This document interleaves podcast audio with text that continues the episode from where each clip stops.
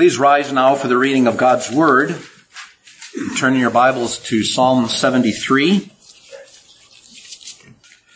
reading verses 1 through 17. Give all your attention now to the reading of God's holy revealed truth. Truly God is good to Israel, to such as are pure in heart. But as for me, my feet had almost stumbled my steps, steps had nearly slipped, for I was envious of the boastful when I saw the prosperity of the wicked.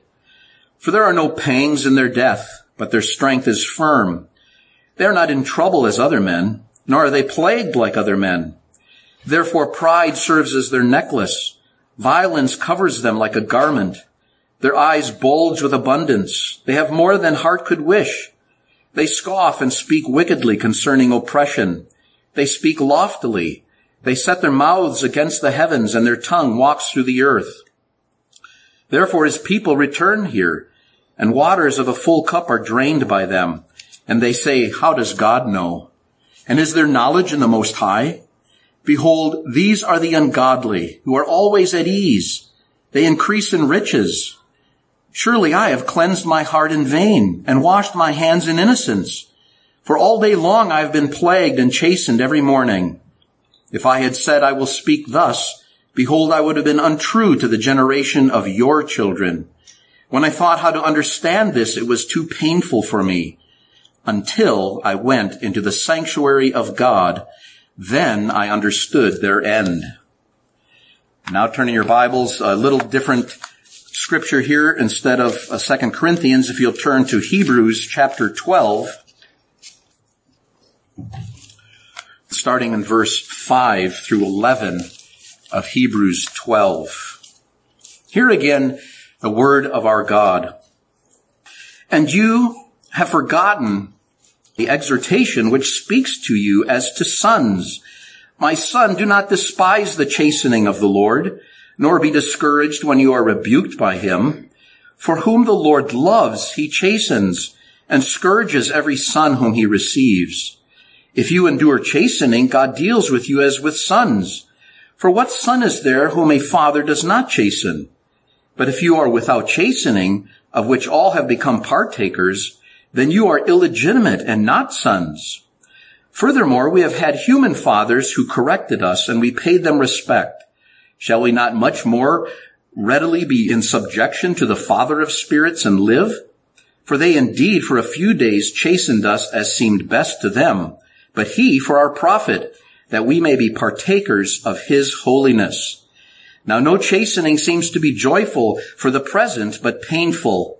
Nevertheless, afterward it yields the peaceable fruit of righteousness to those who have been trained by it. This ends the reading of God's word, and let us remember that all flesh is like grass, and all of its glory is like the flower of the grass. The grass withers and the flower falls, but the word of the Lord abides forever. And all of God's people said, Amen. Please be seated. Let us go to our God in prayer once again. Our Heavenly Father, we thank you that we can return to our consideration of Psalm 73 and what you have to teach us here regarding the prosperity of the wicked and the plagued lives of the saints. We pray that you would teach us and instruct us so that our faith may be strengthened and that we might not stumble and slip because of, of doubts and unbelief. Have mercy upon us in this, Lord, we pray. Fill me with your Holy Spirit to speak your word that we might be fed and strengthened now. And we ask this in Christ's name. Amen.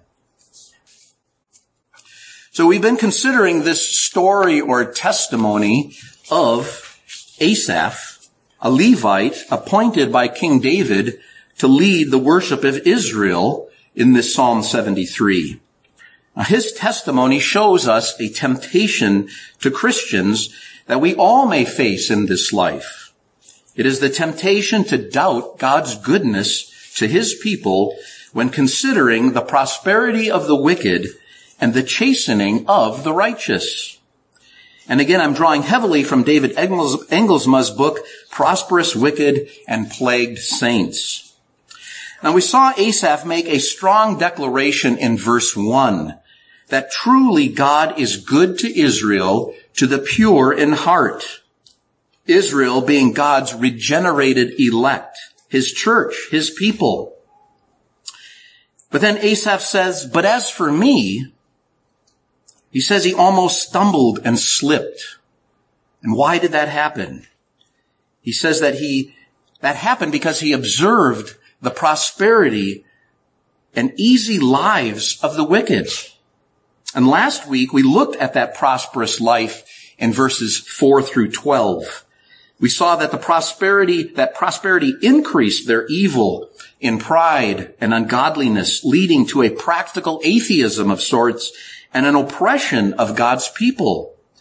This seemingly blessed life of the wicked was troubling enough, but it is what we shall consider today in verses 13 through 17, the seemingly cursed lives of the godly that really put Asaph in a dark place. We shall consider these earthly troubles and plagues upon God's children, and then where to find the solution to this perplexing question, why do the wicked prosper and God's people suffer? I'd like to reread verses 13 through 17. That's our text for today. Again, remember, Asaph had just vocalized, if you will, or written here, all that the prosperity of the wicked and their easy lives. He described that in some detail and how, what that resulted in, in terms of the oppression of God's people by them and their seemingly blessed lives that seems like God is blessing them. But then Asaph says, surely I have cleansed my heart in vain and washed my hands in innocence. For all day long I have been plagued and chastened every morning. If I had said, I will speak thus, behold, I would have been untrue to the generation of your children. When I thought how to understand this, it was too painful for me until I went into the sanctuary of God. Then I understood their end. So Asaph, again, is this is his testimony, remember, and this uh, is written for our instruction and for our edification in the faith, because this is a temptation that all Christian believers may may have at some point or another in your lives. You know that you have troubles, and you're observing those who are not following God at all and have seemingly blessed lives. And this problem seemed to be an insoluble problem for Asaph. He just didn't know what to make of this. He said, when I considered it, it was too painful for me. I, I can't wrap my mind around what's going on here until he went into the sanctuary of God. The problem is solved only in the sanctuary where the word of God sheds light on the end of both the ungodly and the godly. He also says that he had pretty much come to the conclusion that maybe I should just throw in the towel. You know, I've, I've cleansed my heart in vain and washed my hands in innocency. What good is it all? What, what it's, what, where has this gotten me other than just misery in this life? And so, as we see him stumbling and almost falling, he says, we must keep in mind that during that despair, God was still holding him up. God was still preserving him, causing him to persevere in the faith. So there was a ray of light in this darkness of Asaph's doubt of the goodness of God and the despair of the value of serving God. He says that he deliberately refrained from saying this to others though.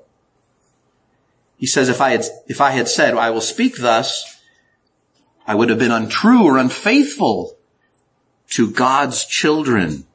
He loved the children of God and he did not want any of them to stumble and slip as he had been if he had vocalized that if he had complained to others and, and, and made that a, you know, you know, a, a narrative of his life and proclaimed that, he, he could have caused others to slip and fall as well.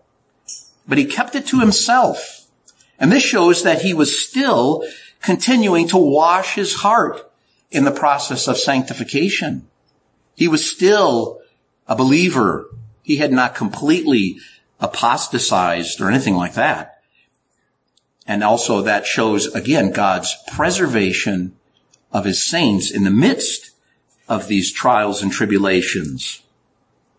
And that second aspect of the occasion of his struggle was his own painful troubles.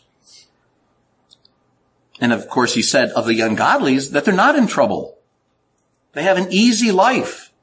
Things seem really smooth sailing for them. Now the brevity of the account of the troubles of the godly in comparison with the lengthy description of the prosperity of the wicked must not lead us to minimize the severity of the troubles of the godly. You know, he only uses a few words when describing the troubles of the godly, but we went through eight verses showing the prosperity and easy lives of the wicked. But that doesn't minimize the troubled lives of the saints.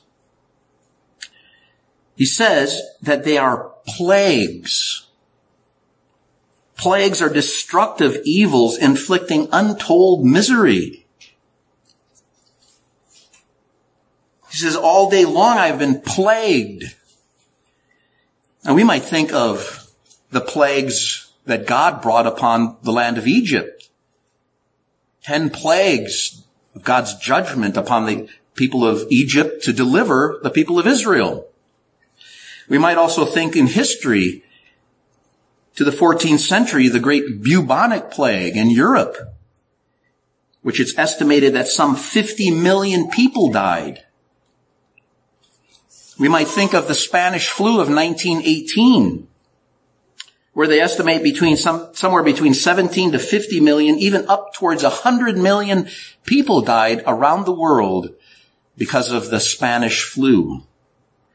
And then of course we all just lived through the pandemic of COVID-19 where many people died. We don't know how many because I think there's a lot of shenanigans going on with the numbers of deaths, but we do know that people died from that. And it was a plague you know, microorganism. You know, we think of, again, all of these plagues are somewhat associated with uh, bacteria, microorganisms, and so on. So for him to use that word plague is full and pregnant with meaning. You know, he just didn't say, well, I was having a hard time, but I was plagued, you know, every day. And the troubles of the right, the righteous are also, he says, a chastening, which is a beating or whipping. Now the severity of the troubles is indicated by their duration and repetition. He says, for all day long.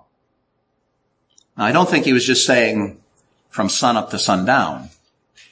I would count into that the entire 24 hour period. And then chastened every morning. So there's a duration, which we could use the phrase, you know, it's 24-7. And then the repetition is every morning. No breaks, as it were. Now we have to realize though that this might be somewhat hyperbolic language in the sense that the saints do have times of gladness and pleasure and smooth sailing, right? We could all confess to that in our lives. Yes, we have these constant troubles, as it were, this chastening, but we also have some good times in our lives, right?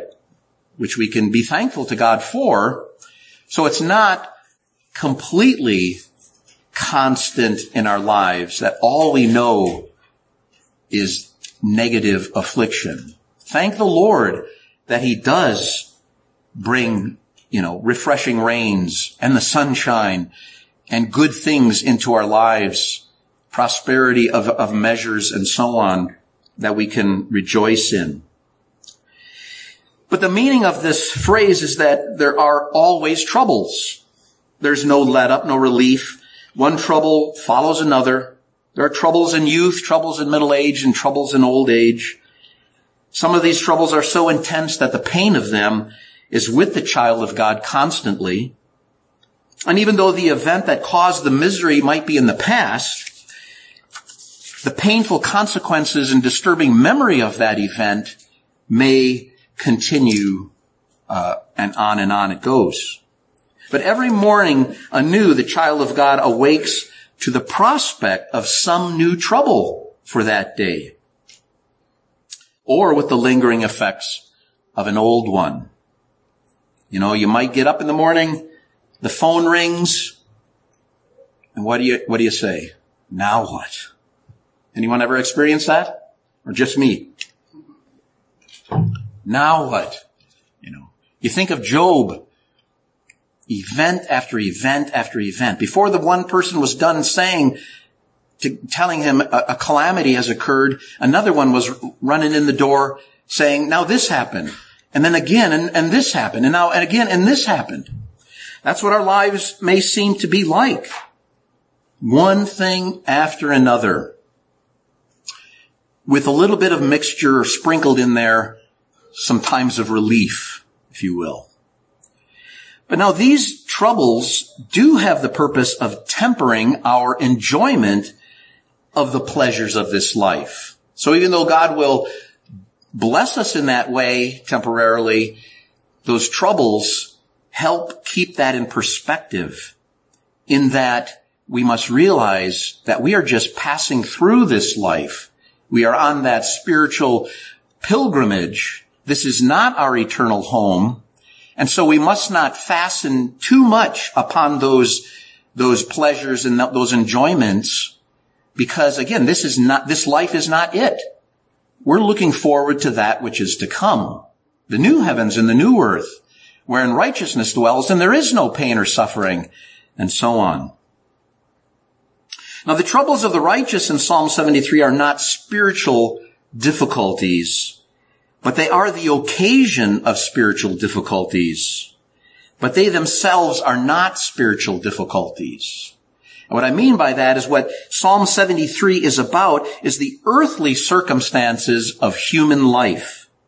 Just as the prosperity of the wicked is physical health, financial wealth, success in farming or business and earthly ease, so the plaguing and chastening of the righteous are sickness, financial distress, poverty, setbacks, and even failures in business, farming, labor, family problems, and earthly unease but they still may cause or be the occasion for a spiritual difficulty, and that's exactly what we see happening to Asaph, is that he began to doubt God's goodness to his people in the midst of those trials and tribulations.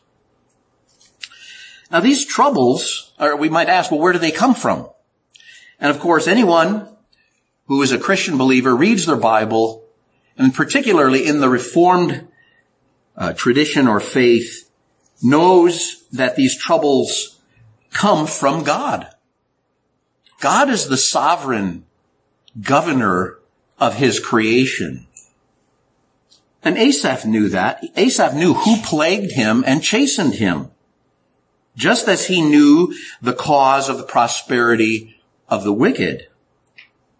Not for one minute did he stumble in that idea or doubt the sovereignty of God over the evils of his life. That was not his problem. His problem was exactly that he knew it was God who was destroying his life, whipping him as it were all day long, and yet then observing the prosperity and easy life of the wicked. Unfortunately, there are people even who are confessing Christians, even confessing to be in the Reformed faith, who try to solve the problems of, of evils in human life by denying God's sovereignty. By saying something to the effect of like, And I heard this after 9-11. You know, people, church people, church leaders were saying things like, well, God had nothing to do with that. You know, those planes and destruction and all of that, God had nothing to do with that. Well, that creates an even greater problem if we have a God who is not sovereign over evil in life. Because then he's not God. Then we have a, what might be called a godling, which is an idol of the, the unbelieving nations. A false God. The, not the God revealed in the scriptures, that he is sovereign over all things and, and nothing can thwart his purpose and plan. Denial of God's sovereignty over the evils in human life certainly rules out though the possibility of our ever viewing those evils as divine blessings with a good outcome. And that is the comfort finally afforded to Asaph in Psalm 73, which we'll see later. So God sent the troubles which plagued and chastened Asaph, but the troubles were not direct judgments against specific presumptuous sins in Asaph. Because if it was, it would have, the Bible would have told us. God has no problem in the scriptures, as you know, revealing the sins of his people and why they get into trouble and why God brings temporal judgments to their lives. We could spend the next hour going through the scriptures, looking at example after example of that. So we know that, that that's not the case here for Asaph. These troubles that he was talking about wasn't because of some hidden wickedness in Asaph that God was, was purposely judging him for, for that. But, you know, we know that's true, that if as a Christian believer, and, and this relates to the topic of Christian or church discipline that I talked about earlier, that if we commit sin and stubbornly walk in it, that then God's hand of discipline may be heavier upon us. The blows might be heavier and, and, and more severe to wake us up out of our lethargy, out of our sleepiness, out of our continuing in a sin that we know he is uh, uh, calling us to repent of, turn away from, mortify, that we might cleanse our hearts, our hands in that process of sanctification. That sanctification, which he mentions there, that his uh, cleansing his heart and his hands, is that process of sanctification that all Christian believers are involved in from the day they are regenerated to the day they die. And it's both inward and outward. Inwardly, we consecrate ourselves to God in thankful love to Him as the God of our salvation. And outwardly, with our hands, we serve God by deeds of love for Him and for our neighbor. Having that clean heart, as I've mentioned, is because of the regenerating work of the Spirit of holiness. But despite that godliness in Asaph or in us, heavy blows still fall. These troubles were his lot in contrast to the prospering of the wicked. And by virtue of their severity and duration, the troubles were hard enough to bear by themselves. But knowledge that all the while he was suffering that, the ungodly had no troubles, but were always at ease. That made his experience almost unbearable.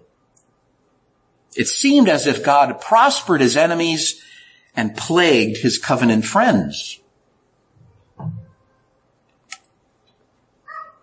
Now the reality of earthly life and its circumstances then becomes the occasion of this powerful and dangerous temptation to the godly believer.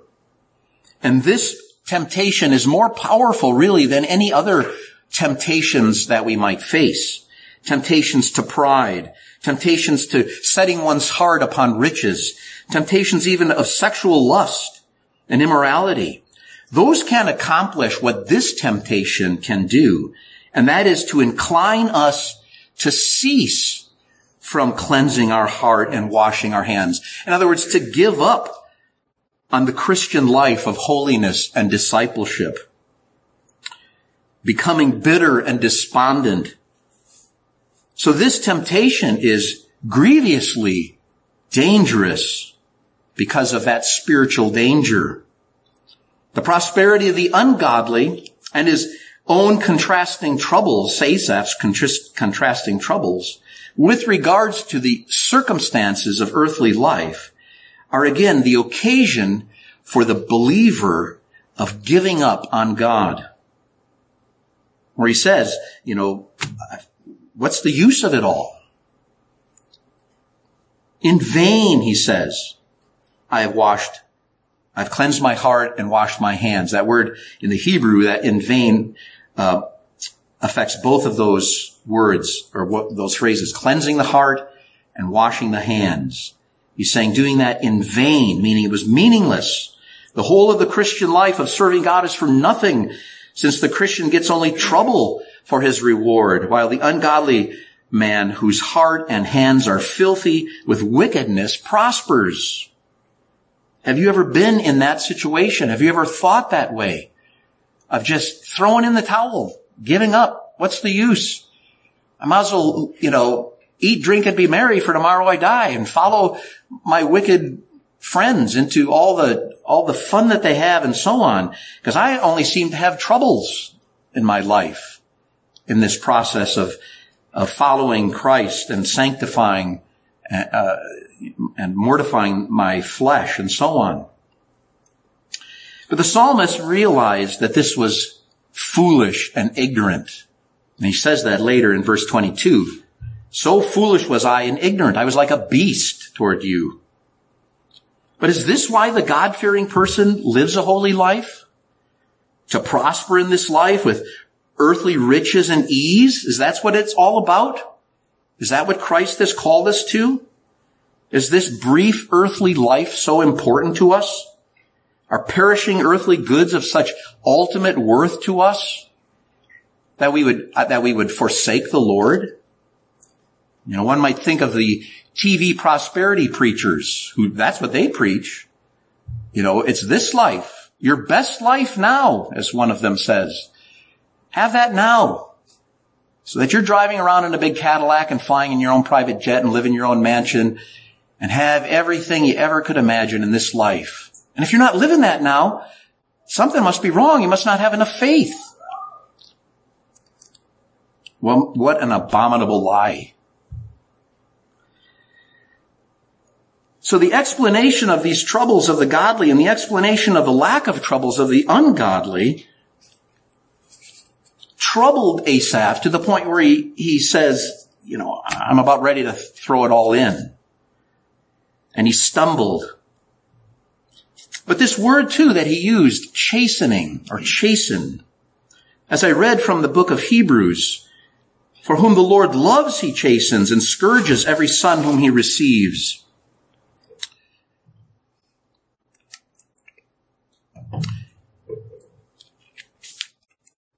The, the uh, writer Hebrews, which I believe is Paul, says, this is for your children. As a good father, God chastens his children so that they will cleanse their hearts and wash their hands in innocency all the more. They must sanctify themselves by disciplining, indeed crucifying or mortifying their sinful nature. They must sanctify themselves by taking their affections off of this earthly life and its treasures and setting their affections on the coming heavenly kingdom and life and its treasures.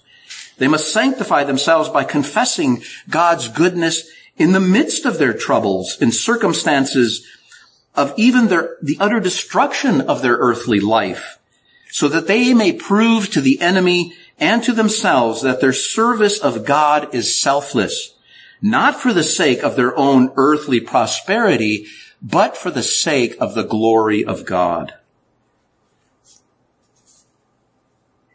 And should the trouble-free lives of the reprobate ungodly bother us? We know that God truly cares nothing for them because they are not his children. God is not their father. He lets them go on in their unholy, wicked, undisciplined lives without chastening without the chastening that the children must have. Because in Hebrews 12 verse 8 it says, but if you be without chastening, of which all are partakers, then you are illegitimate. You're not sons. That is a far more scary situation when you think about it. If your life is going really well, you might begin to practice some self-examination to think, why is everything going so well all the time? And look at your life. Are you following particular ideas, beliefs, practices, behavior that in self-examination would show that they're sinful and you need to repent and seek the Lord and follow Him. But God hardens the ungodly in their godlessness by the very prosperity that He gives them.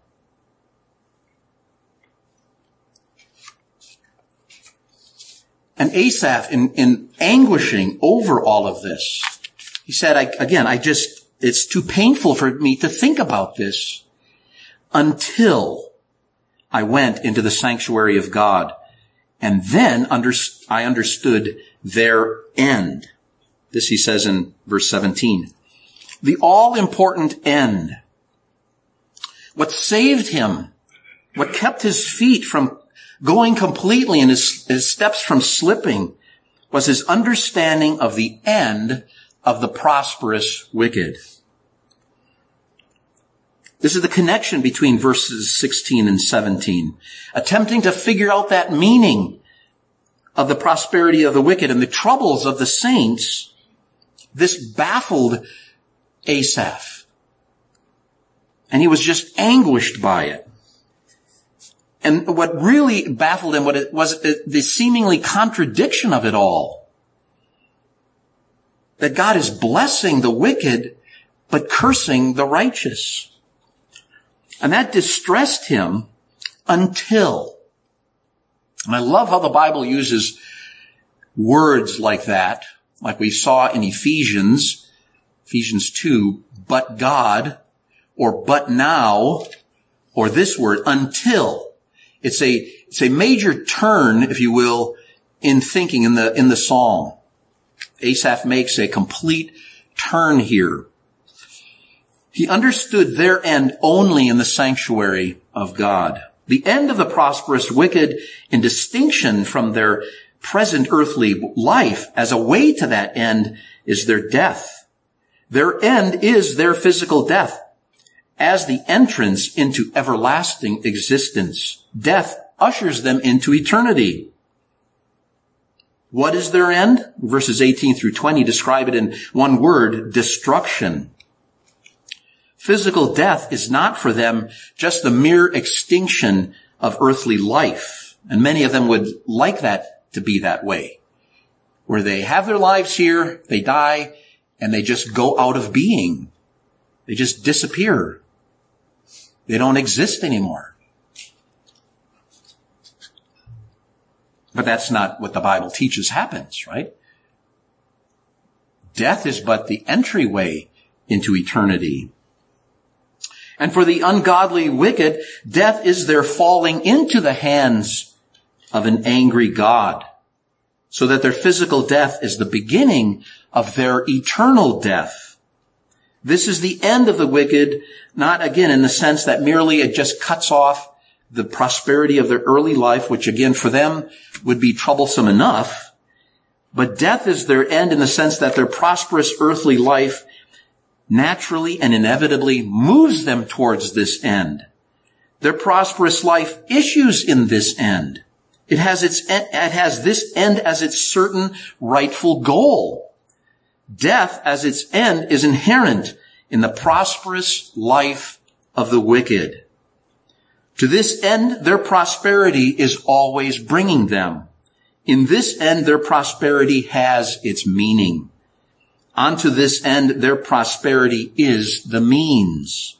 So therefore, it is utterly foolish mistaken, forbidden, impossible to evaluate the earthly prosperity of the wicked from their end. The end of their prosperous lives, their prosperity. Where does this prosperity bring them? Where does God intend them, intend that to bring them? And, and again, we shall examine that more deeply next week. But the same is also true of the trouble in our own lives. If you look at our troubles apart from our end, we will conclude that God does not bless us. Indeed, he curses us. But our tr- trouble-filled lives also have an end. And we see that in verse 24, which we'll consider in a couple of weeks. But that end is glory. So we must view our present lives of chastening and plaguing not apart from their end, but in light of it. In light of the end of the prosperous wicked, all the prosperity of the wicked is seen to be curse, only curse. In light of the end of the troubled saints, all their troubles are blessing, only blessing. John Donne wrote, the exceeding weight of glory makes all worldly prosperity as dung and all worldly adversity as feathers.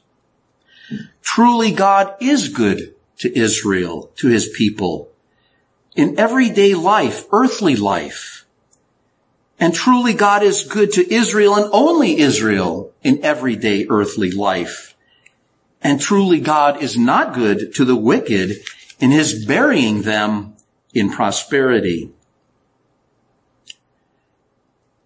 Thus, with regard to determining God's blessing and cursing, we may not depend upon what we observe with our physical senses. We must not take our evaluation on the basis of our feelings, how we feel about this. And we even cannot arrive at this truth by our reason if we have our minds outside of the sanctuary. Asaph got his inspired theology by being in the sanctuary of God. The holy place where Jehovah dwelled with his covenant people above the ark on the throne of the mercy seat. In Asaph's day, the sanctuary was a tent in Jerusalem. It was before the temple had been built. Today, the sanctuary of God is the assembly of believers and their children on the Lord's day. The triune God is present in this assembly in the preaching of the gospel of the cross of Jesus Christ and the administration of the sacraments. There and only there we understand the end of the prosperous wicked. There we are delivered from the dreadful doubts whether God blesses the wicked and curses the righteous in the circumstances of earthly life. There our feet are kept from going, our steps from slipping, supposing that God is gracious to the ungodly and ungracious to us. So why in the sanctuary? Well, it is in the sanctuary, it is there that the Word of God reveals the truth about time and eternity about this life and the life to come, and about the relation between the temporal life and the coming eternity. In the sanctuary, God makes known the unseen things of eternal life and eternal death. In the sanctuary is the gospel of the everlasting, all-embracing grace to all who fear God, cleansing their hearts and washing their hands, as well as the warning of wrath upon all who hate him. In the sanctuary is the message and sign of the cross of Jesus Christ, which has lifted all curse from elect Israel in time and to all eternity. In the sanctuary, the same message of the cross testifies that the curse abides on all who are outside of Christ in unbelief in time and to all eternity. In the sanctuary, the gospel and spirit of Jesus Christ convince the struggling children of God as they convinced Asaph that truly God is good to Israel. Amen? Amen. Let us pray. Our gracious God, we do give thanks to you for this truth. that even though we can observe the lives of the prosperous wicked and we can observe our troubled, chastened, plagued lives, we know the truth behind it all is our end. The end of the prosperous wicked is eternal death, being under your just judgment of condemnation. But we know our end will be in glory in the new heavens and the new earth. So that we can declare, as Paul, inspired by the Holy Spirit, wrote in Romans 8:28, that we know that all things work together for our good to those who love God and are called according to his purpose. You have your divine purpose and plan in every bit of our lives, every molecule of our existence.